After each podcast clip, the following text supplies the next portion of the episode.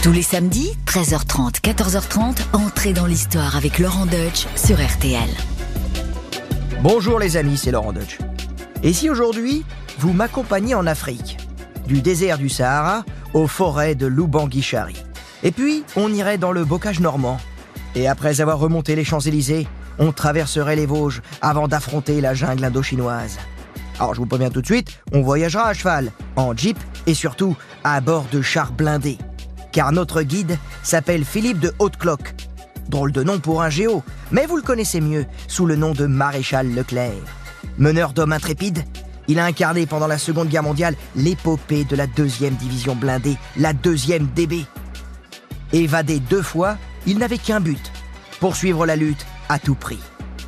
Assez anticonformiste comme bonhomme, car sa carrière d'officier, il l'a résumé ainsi.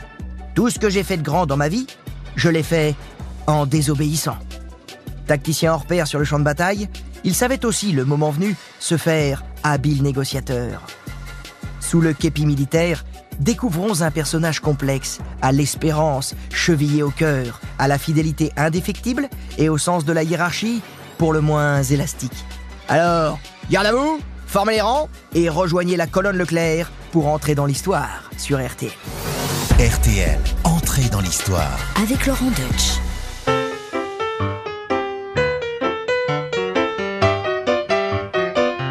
Quand au début du XXe siècle, le 22 novembre 1902 pour être précis, on naît sous le nom de Philippe de Haute-Cloque, il n'y a rien d'étonnant à venir au monde dans un château, comme celui de Bellois dans la Somme.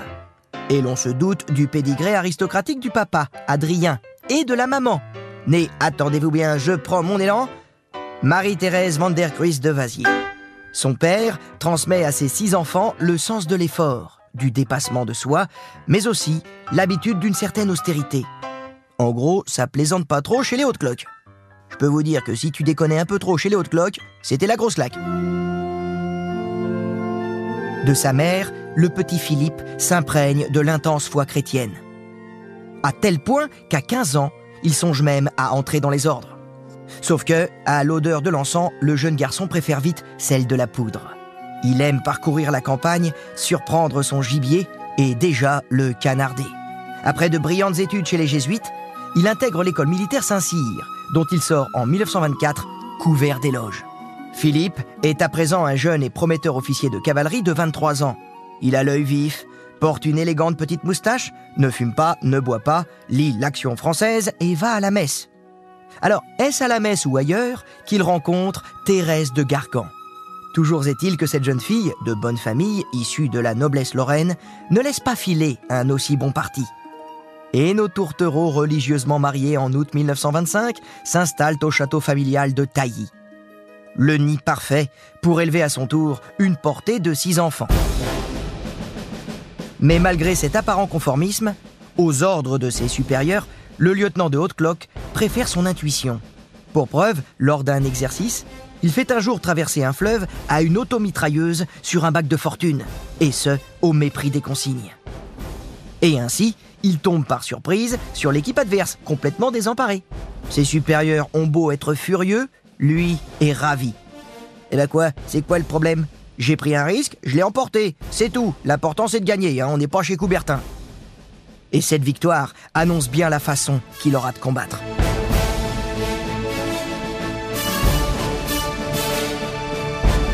Envoyé au Maroc, le futur général Leclerc découvre ce protectorat français secoué par une rébellion. Il instruit des élèves officiers, potasse l'arabe et reçoit son premier commandement. C'est à cheval qu'il entre en territoire rebelle. Et là encore, il va se fier à son instinct. Au premier accrochage, il mène une charge victorieuse et défait l'ennemi. Sa bravoure lui vaut en juillet 1930 sa première citation. Mais malheureusement, la Légion d'honneur lui passe sous la moustache à cause de son insubordination. En tout cas, en 1939, il est fin prêt pour l'embrasement général. Sauf que, il va devoir patienter. Et oui, la drôle de guerre, cette période d'observation entre la France et l'Allemagne, rend fou d'impatience notre jeune capitaine. Il a des fourmis dans les jambes. Mais qu'est-ce qu'il fiche à l'état-major? Pourquoi on n'attaque pas? C'est finalement Hitler qui attaque et qui passe à l'offensive le 10 mai 1940. Haute-Cloque est affecté à la 4e division d'infanterie qui monte au front. Dans un déluge de métal hurlant, les Panzers culbutent le dispositif allié. Philippe est au cœur du chaos. Son unité est hors de combat, son commandement dispersé dans la nature. Alors, il se débarrasse de ses galons et tente de retraverser les lignes ennemies. Hélas, une patrouille allemande lui met le grappin dessus. Et là, miracle, il parvient à les embrouiller. Ah, euh, Guten Tag, Major. Euh, vous savez, moi je suis qu'un père de famille, la guerre ça me concerne pas. hein. J'ai plein d'enfants, je suis réformé, la guerre c'est à la maison. hein. Pas besoin de la faire dans le pays, c'est déjà suffisamment le bordel chez moi. En plus j'ai un pied beau, je suis réformé, laissez-moi tranquille. Et c'est alors que l'Allemand lui a répondu avec mépris Nation en décadence. Jamais le Reich allemand ne laissera la France se relever. Et là, je peux vous dire que ces paroles, elles vont hanter Philippe de Haute-Cloque pendant toute la guerre. Il les oubliera jamais. Nation en décadence? Tu vas voir ça, mon frisé. Il se carapate alors très vite et passe quand même une tête chez lui dans la Somme. Thérèse et les enfants sont partis se réfugier en Gironde. Tant mieux. Il court reprendre du service et dès le 8 juin, il participe à une tentative de contre-offensive en Champagne. Sa combativité lui vaut l'admiration de ses chefs, mais aussi une belle blessure à la tête. Hospitalisé à Avalon, la tête recouverte de bandelettes, il découle une nouvelle fois ses galons par précaution.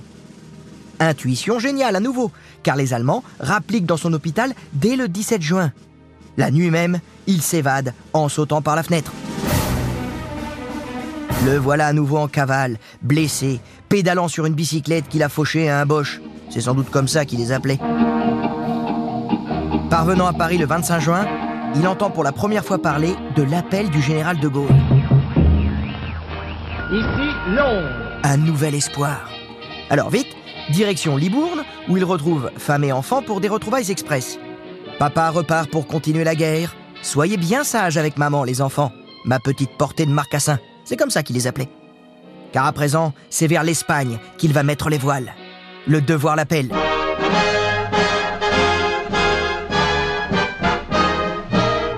Mais il s'y fait arrêter par les douaniers.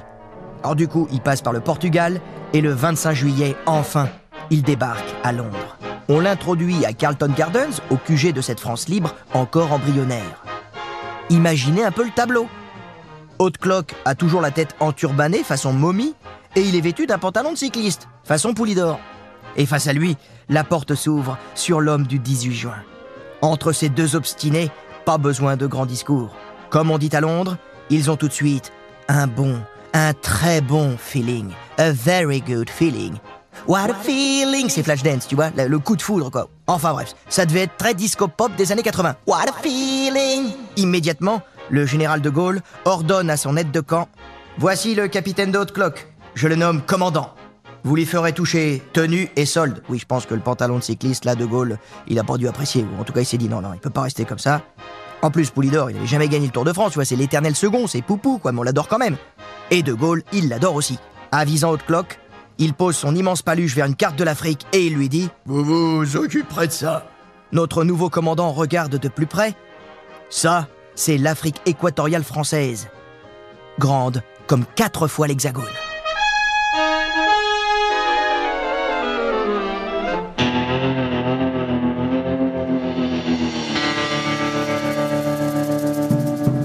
C'est donc le commandant non pas de Haute-Cloque, mais Leclerc, qui le 6 août 1940 s'envole en hydravion pour l'Afrique.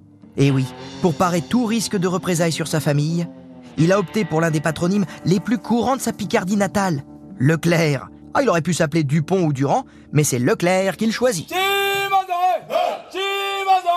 Après un voyage chaotique, il arrive au Cameroun britannique.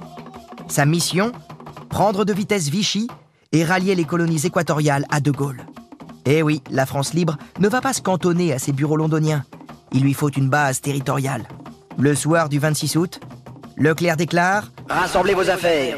Nous allons libérer le Cameroun. Alors, euh, par nous, il faut comprendre juste un groupe de 24 volontaires qui prennent place sur trois pirogues. De l'autre côté du fleuve, c'est Douala, en territoire français. Reste un détail.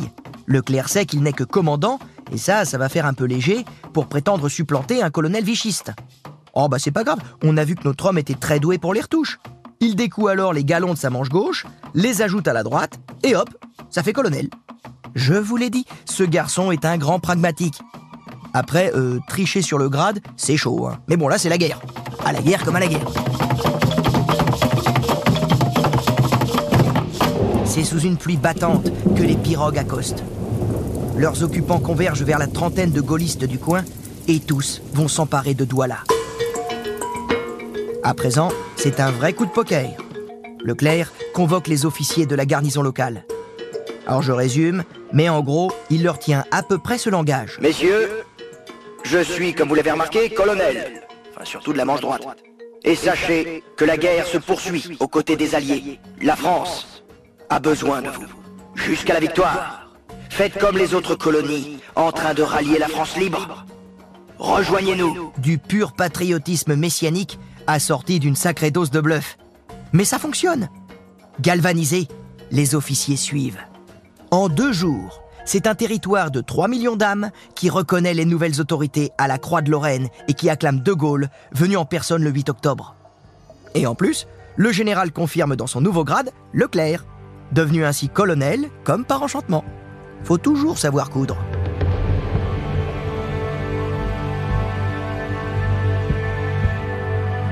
Très vite, le Tchad, le Congo, l'Oubangui-Chari et le Gabon se rallient à leur tour.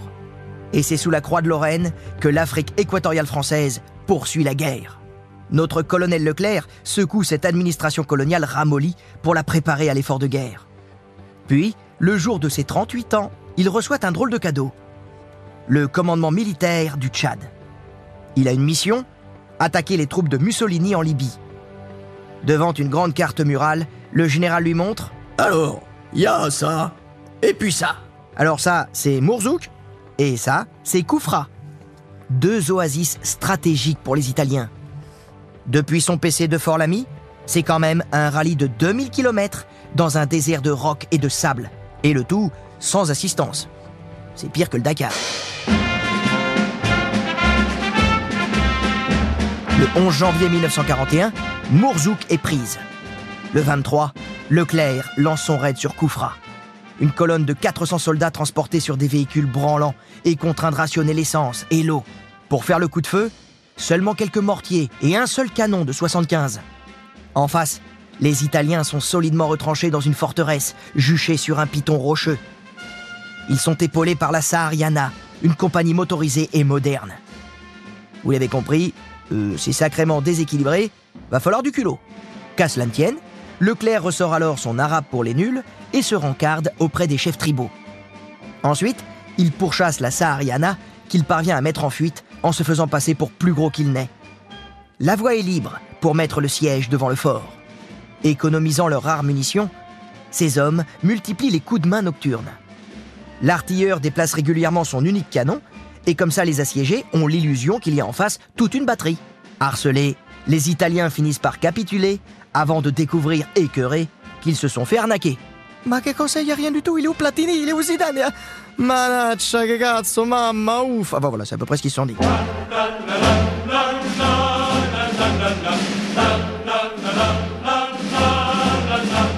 Le lendemain, 2 mars 1941, Leclerc est de belle humeur.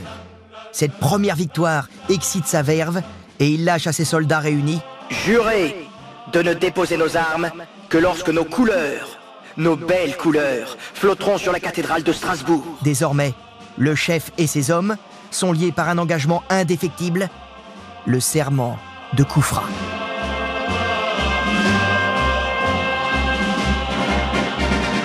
À Londres, en apprenant la prise de Koufra, on fait des bons. Et quand De Gaulle fait des bons, euh, ça fait du bruit. Et il écrit ceci Vous venez de prouver à l'ennemi qu'il n'en a pas fini avec l'armée française. Je vous embrasse. Ah ça, euh, quand De Gaulle embrasse, c'est qu'il est content. C'est que les bons, ça suffit plus. Il embrasse. Et dans la foulée, il nomme Leclerc compagnon de la libération. La BBC propage l'information. Ici Londres. Voici la première victoire purement française depuis juin 40.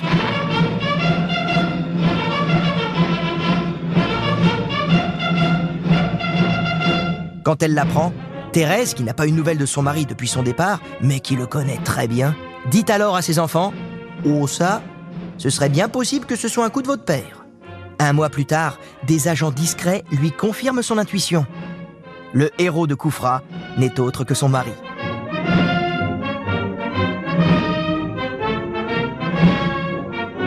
À présent, Leclerc doit s'occuper du Fezzan, l'immense territoire désertique du sud-ouest libyen. En attendant l'hiver pour attaquer, il recrute et équipe ses troupes. En août, De Gaulle le nomme général de brigade.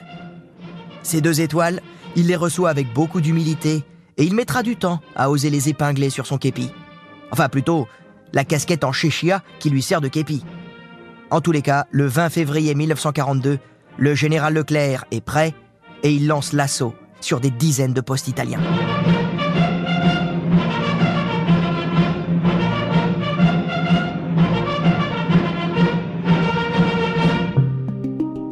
Cette campagne a pour objectif principal d'effectuer des missions de reconnaissance. Alors bien sûr, au passage, on frappe, vite et fort, et on déguerpit, en laissant à l'ennemi des dépôts d'essence enfumés et un terrible sentiment d'insécurité.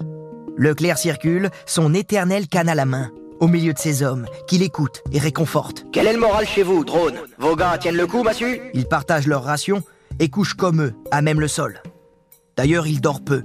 Il prie beaucoup, et le dernier qui a osé lui proposer une fille se l'est tenu pour dit.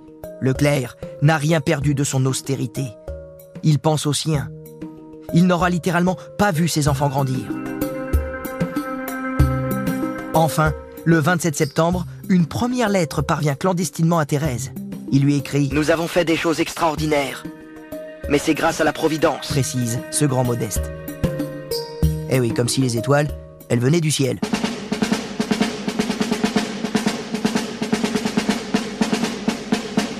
Le 28 novembre, la 8e armée britannique lance son offensive contre l'Axe et la mission de Leclerc est de conquérir le Fezzan. Sa colonne s'est étoffée. Plus de 3000 hommes et 300 véhicules. C'est le 16 décembre qu'il attaque. Dans les tempêtes de sable, à travers les nuits glaciales, il fonce. Les oasis tombent les unes après les autres. Et le 12 janvier 1943, le Fezzan est conquis.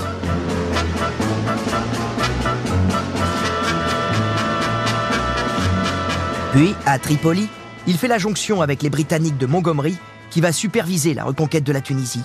Sa colonne a maintenant un nom, la Force L. L comme Leclerc, bien sûr. Pour protéger la 8e armée, on lui a confié la périlleuse mission de tenir un couloir entre les montagnes et les dunes situées dans la région de Xarilan. Sera-t-il aussi bon en défense qu'en attaque? On va vite le savoir. Car le 10 mars, à l'aube, les panzers surgissent face à ces positions joliment camouflées.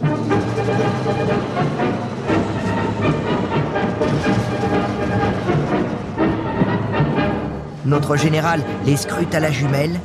Il les laisse approcher. Allez, encore, encore un petit peu. Un peu comme dans le film Kingdom of Heaven. Vous avez vu ce film-là? Magnifique de Ridley Scott avec Orlando Bloom.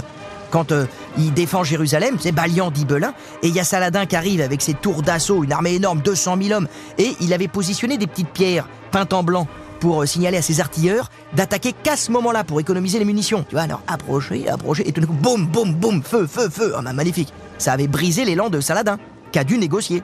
Et ben là, ça va être pareil. Il assomme les panzers sous la grêle de ses artilleurs. Plusieurs violentes vagues d'assaut se succèdent, brisées par la même tactique. Approchez, feu, feu, feu, bam, bam, bam, bam, bam. Et à la fin de la journée, il annonce sa victoire à Montgomery qui, très honnêtement, le croyait déjà mort. L'anglais lui répond flegmatique Well done.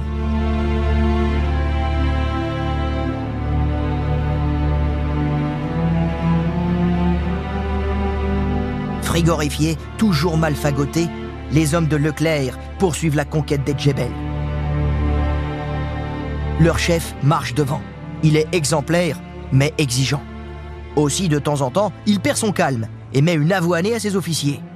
Puis, en bon chrétien, il fait alors son examen de conscience et regrette de s'être emporté.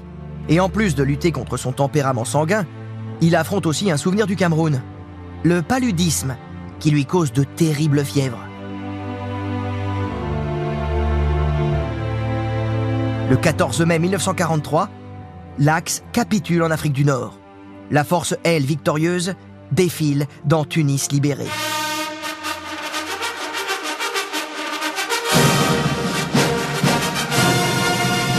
Mais attention, Quand la foule se met à acclamer son nom, il la rabroue. Mais qu'est-ce que vous racontez? C'est vive De Gaulle qu'il faut crier. Ah oui, ça c'est du pur Leclerc. Loyauté et modestie. Un petit peu comme si vous entendiez au supermarché Leclerc U, commerçant, autrement. Mais à présent, notre Leclerc va changer de dimension. Il prend le commandement de la deuxième division blindée, créée en août 43 à partir de sa force L. Depuis le Maghreb, rebelote. Il recrute, reçoit de beaux chars Sherman et adapte sa division aux standards américains. Alors, maintenant faisons un petit état des lieux en cette fin 1943, car les lignes ont bougé. Les Alliés ont repris toute l'Afrique du Nord et Vichy ne dirige plus l'Algérie française. Il faut bien rabibocher les anciens vichistes aux Français libres. Chacun reconnaît à Leclerc une prodigieuse capacité à amalgamer des troupes qui se seraient cognées dessus quelques mois plus tôt. Sa deuxième DB est un véritable shaker dans lequel on mélange des gaullistes, une bonne dose d'anciens pétainistes, des prisonniers de guerre en fuite et même une pincée de bagnards évadés de Guyane. Pour relever le tout, n'oublions pas quelques rouges, ces républicains espagnols de la 9e compagnie qu'on surnomme la Nueve. Mais qui dit dispositif américain dit aussi ségrégation. Les Américains procèdent donc au blanchiment de la deuxième DB en excluant les soldats noirs. Et oui, en 1944, l'oncle Sam reste ce vieux tonton un peu raciste qui considère que des tirailleurs sénégalais n'ont rien à faire dans une unité blindée. Leclerc a beau protester, c'est la condition sine qua non pour participer à la future bataille de France.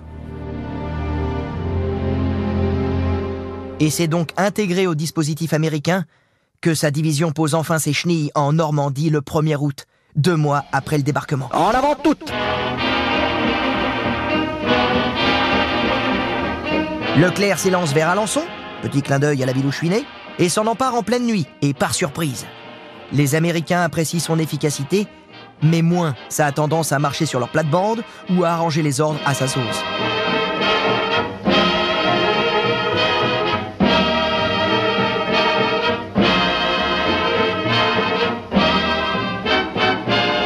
Leclerc Made in France, c'est pas trop leur truc. Par exemple, il dit un jour au capitaine Drone, qui a eu le malheur d'obtempérer à un ordre qui venait de très haut, Mais qu'est-ce que vous avez fait? Cet ordre, c'est un ordre idiot. Il ne faut jamais exécuter les ordres idiots, même si ça vient d'en haut. Mais si Leclerc n'applique pas toujours les consignes, c'est surtout pour ne pas exposer inutilement la vie de ses hommes, ce qui le rend très populaire, vous vous en doutez. Et puis, au-delà de sa hiérarchie américaine, Leclerc a un objectif politique fixé par De Gaulle. C'est lui qui doit libérer Paris. Il a œuvré à l'encerclement de la poche de Falaise, il a fait le job devant Argentan, ok, mais il trépigne. Son but, c'est la capitale, c'est Paris. Et il s'agace quand il apprend que les plans alliés prévoient de contourner la capitale sans la libérer.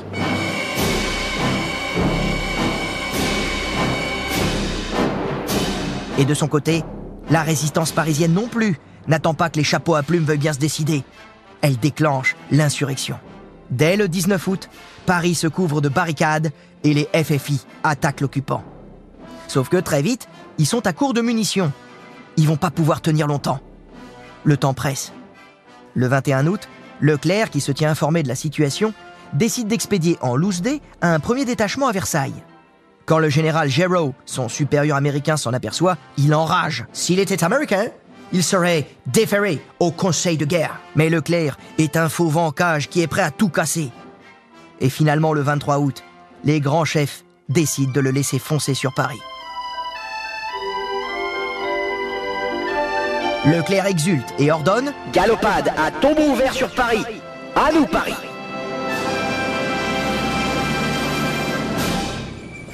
4000 véhicules cavalent d'Argentan à Rambouillet. Il retrouve De Gaulle et lui présente son plan. Ému, le chef du gouvernement provisoire lui donne la collade et lui lâche ⁇ Vous avez de la chance !⁇ À 18h, ce vénard de Leclerc signe son célèbre ordre de mission, s'emparer de Paris. Au-dessus de la préfecture de police, il fait larguer ce message. Tenez bon, nous arrivons. Il met aussi en garde le commandant allemand von Scholtitz. Ne vous avisez pas de détruire Paris, ou vous aurez affaire à moi. Le lendemain, 24 août, il bouillonne. On est encore à Antony, On se traîne dans cette colonne. Alors, il attrape le capitaine Drone par le bras et lui dit Filez immédiatement vers Paris. Ne vous laissez pas arrêter. Allez, foncez. Arrivez ce soir. Puis, il jette un coup d'œil à la jeep du capitaine et il découvre qu'il n'a toujours pas effacé son capot recouvert de l'inscription Mort au con. Mais bon, tant pis, c'est pas grave, on n'a plus de temps à perdre. Et Leclerc de répondre De toute façon, on n'aura jamais assez de munitions.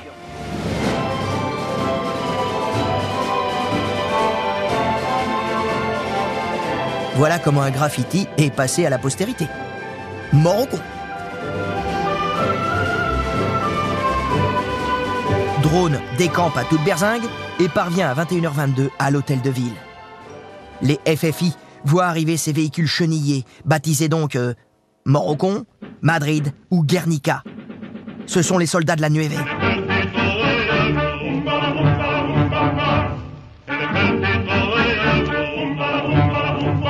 Les premiers libérateurs de Paris sont des Espagnols antifranquistes.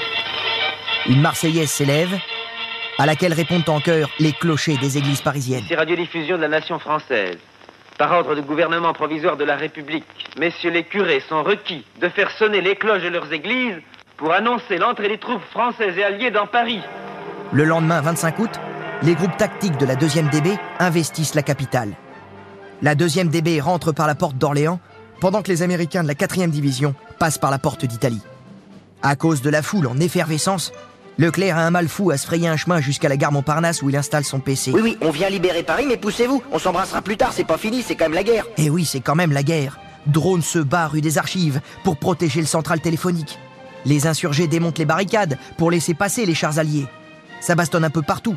Aux Tuileries, au Luxembourg, les Sherman affrontent les Panzers des Allemands solidement retranchés au Sénat. Pour déloger l'ennemi, la division Leclerc apporte sa puissance de feu et ses soldats aguerris. Mais les principaux édifices sont minés. En effet, Hitler a chargé von Scholtitz de détruire Paris. Va-t-il exécuter l'ordre du Führer? Paris brûle-t-il? Eh bien non. À bout, l'occupant capitule. À 17h, Leclerc reçoit des mains de von Scholtitz la reddition des troupes allemandes. Paris a gagné.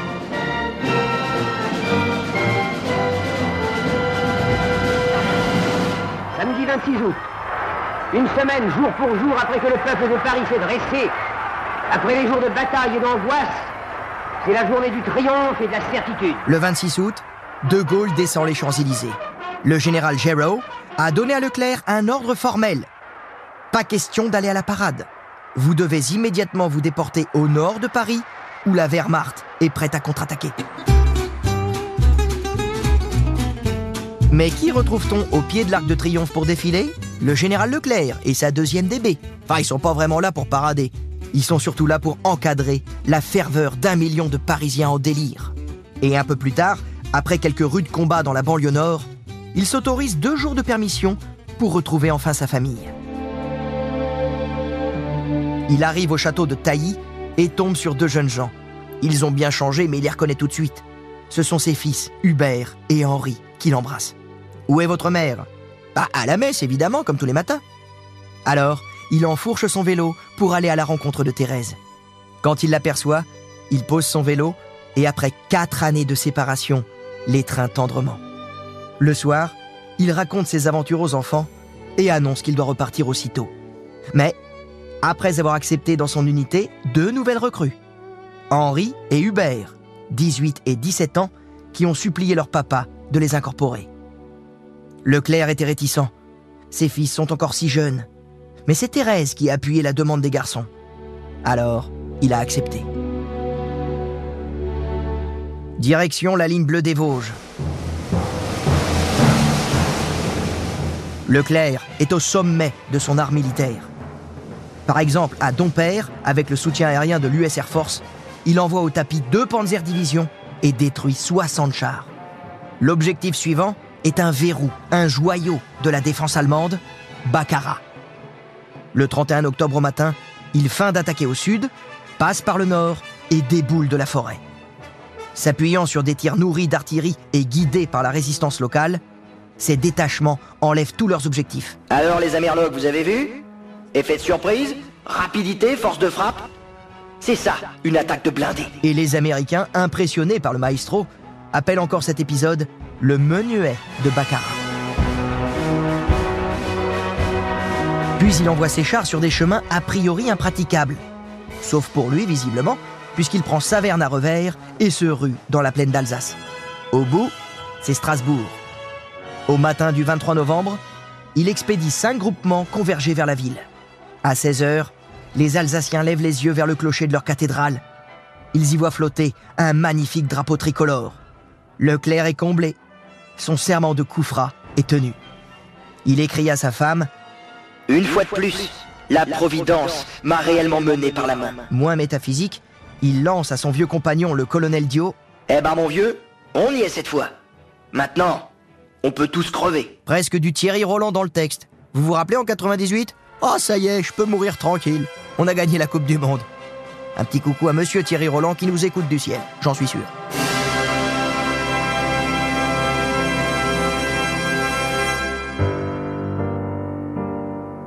Terminé les effusions. Le mois de janvier 1945 est polaire. D'abord parce que le thermomètre descend à moins 20 degrés, mais aussi parce que Leclerc et sa division passent sous le commandement du général Delattre. Tous les opposent, de l'emploi des blindés à la gestion des vies humaines. Leclerc est amer. Il fait part de son désarroi à De Gaulle. Sauf que le grand Charles a d'autres chats à fouetter que les états d'âme de ses généraux. Sa conception, c'est plutôt je décide, ils exécutent. Et Leclerc a beau se plaindre, il obéira toujours à De Gaulle. Allez, Colmar est prise le 8 février et la deuxième DB a droit à un mois de repos bien mérité.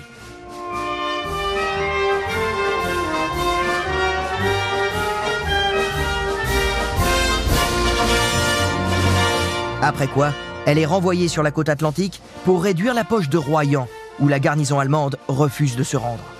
Leclerc boude à nouveau. Lui, ce qu'il voulait, c'est aller en découdre sur le territoire du Reich. Il voulait aller à Berlin.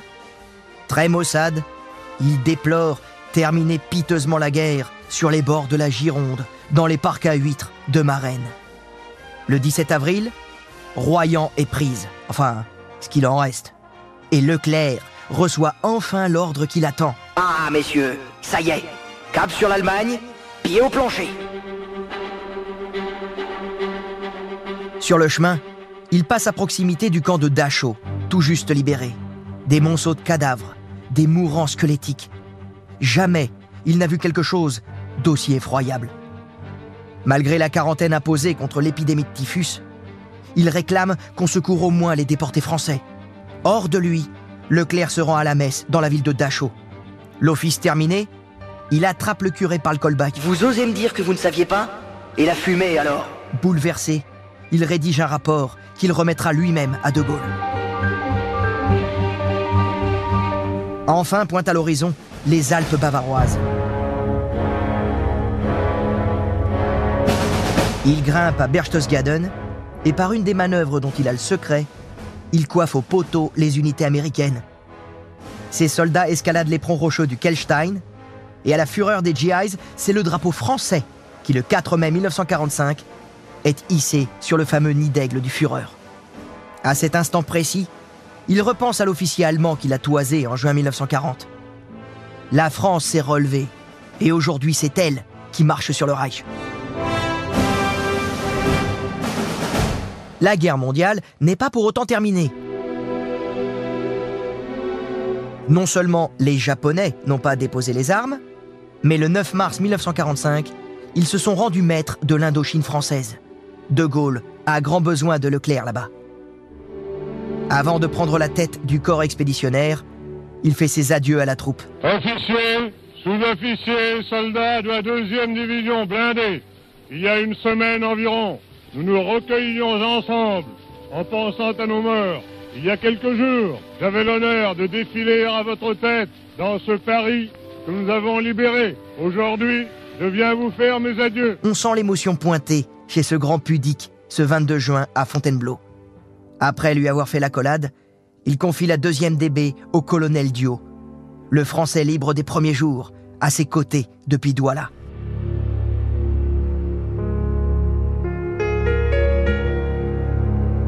En route pour l'Indochine dont il ne connaît rien, Leclerc fait escale dans l'actuel Sri Lanka. Son entrevue avec l'amiral Moonbatten va le faire cogiter. Le futur vice-roi des Indes lui explique quelques réalités. Comment les Français croient-ils qu'ils vont pouvoir conserver une colonie aussi lointaine, entourée de pays qui seront bientôt indépendants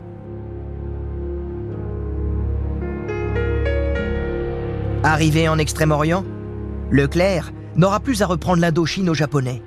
En effet, ils ont capitulé le 2 septembre. Et le général paraphe lui-même l'acte de capitulation au nom de la France. Il entre le 5 octobre dans Saïgon. Bon, ça commence mal. De Gaulle lui a collé un supérieur, l'amiral d'Argentlieu. Frustré de n'être que numéro 2, il dirige les forces armées tant bien que mal, dans un territoire en plein chaos.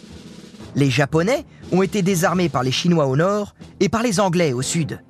Et celui qui profite de la faiblesse de la France, c'est Ho Chi Minh, le chef du Viet Minh, la très active rébellion communiste.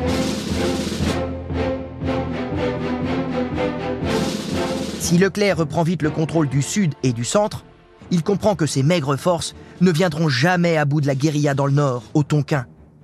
Alors, puisqu'il ne peut pas vaincre, il va négocier.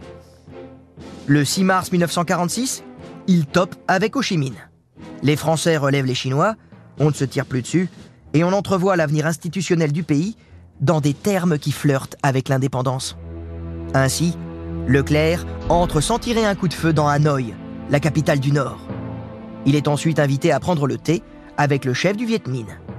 Sauf que cette politique d'apaisement rend Dargentlieu furieux. Il télégraphie à Paris que son numéro 2 est en train de brader l'Indochine. Alors, le gouvernement français, dont De Gaulle a claqué la porte en janvier, désavoue Leclerc. Désabusé, le guerrier qui avait su négocier la paix fait ses bagages le 13 juillet. Quelques mois plus tard, va commencer la terrible guerre d'Indochine, un boulet que la France va traîner durant huit ans.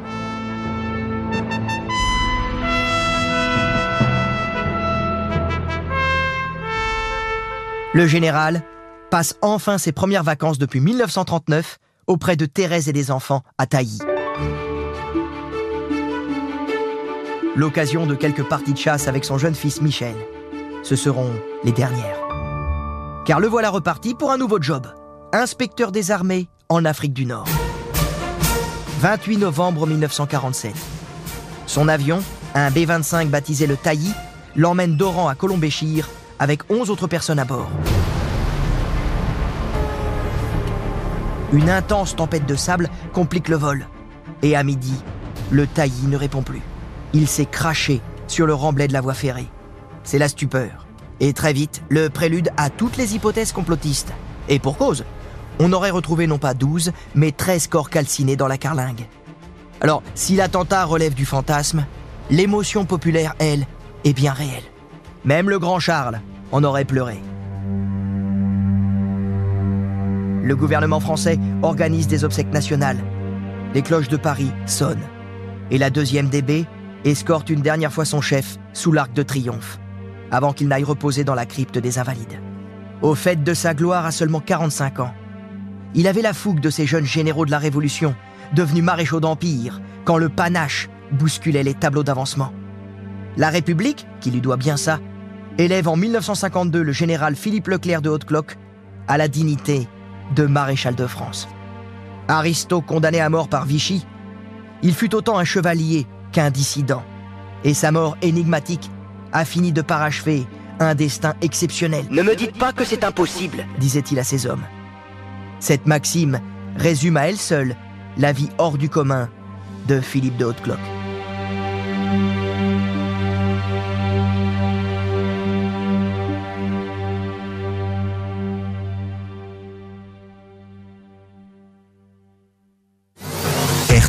Laurent Deutsch sur RTL, entrée dans l'histoire du général Leclerc. Bonjour Christine Lévis-Touzé. Bonjour Laurent Deutsch. Alors vous êtes euh, historienne, auteur notamment euh, d'un ouvrage en compagnie de Julien Toureille qui s'intitule Leclerc, patriote et rebelle. C'est paru chez Ouest France en 2017. Donc vous connaissez bien le personnage. Donc tout de suite, je vous pose cette question. Qu'est-ce qu'on doit retenir du maréchal Leclerc? Du général euh, Philippe Leclerc d'Haute-Cloque puisque maréchal, il est élevé à la dignité à titre posthume.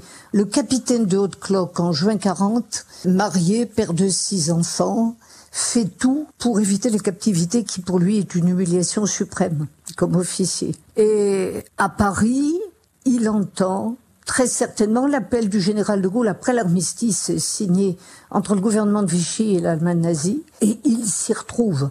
Il décide de rejoindre Londres, mais il veut à tout craint retrouver son épouse bien-aimée, c'est le terme, c'est un ménage uni, et l'associer à sa décision. Cette réciprocité est forte puisque Thérèse de Gargan, qui est avec ses enfants dans la propriété de famille euh, en Gironde, a apporté un passeport en indiquant, on ne sait jamais, ça pourrait lui servir. Et le vieux passeport va être bien utile pour quitter la France euh, par l'Espagne puis le Portugal et rejoindre le Royaume-Uni.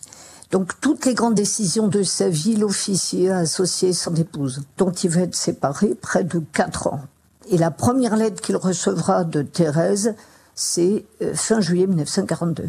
Il faut retenir aussi que c'est un anticonformiste. Il appartient à un milieu traditionnaliste, dit traditionnaliste de la noblesse terrienne, mais il n'est pas conservateur, il est novateur, y compris pour euh, l'emploi des unités blindées, etc., en quoi il rejoint le, général de Gaulle. Il est euh, patriote, mais patriote en ce sens qu'il dit c'est comme la religion, ça ne se discute pas pour lui, ça se pratique. Et le patriotisme comme une nécessité vitale, ça lui dicte sa conduite pendant la guerre et tout le temps au quotidien. Français libre, gaulien, ça n'empêche parce qu'il a un fort euh, caractère.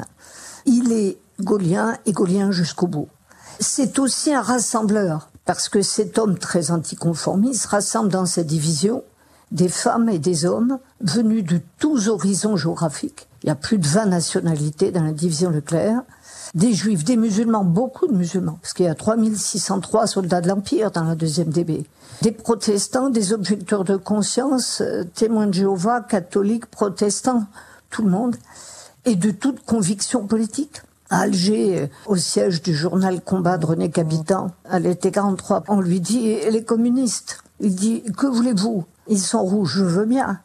Mais ils n'ont pas à recevoir de nous des leçons de patriotisme pour saluer le combat et montrer leur implication. Ce qu'il faut retenir, c'est quelqu'un d'extrêmement riche sur le plan humain, et qui euh, admet toutes les convictions et confessions. Vous m'avez repris. Pourtant, on m'a toujours dit que Leclerc, ça avait été le dernier maréchal de France. Mais pour vous, c'est un général avant tout. Après, c'est une distinction posthume, donc euh, ça, vous ne l'associez pas à sa vie. Hein. Jamais, parce que c'est en 1952, et pour votre information, tous ceux qui ont été faits maréchaux, à commencer par le général de la de Tassigny, en janvier 1952, puis après juin, puis après Leclerc, il faut y penser, remettre dans le contexte que c'est l'année qui suit la mort du maréchal Pétain. On ne l'associe pas parce que pour Leclerc, Pétain était un homme qui euh, s'était fourvoyé par une capitulation de, c'est-à-dire l'armistice. Et si on veut respecter sa mémoire, en quelque sorte, il vaut mieux le considérer comme le général Leclerc plutôt que maréchal Leclerc. Oui, du reste, il y a quelque chose de très important. La famille a demandé,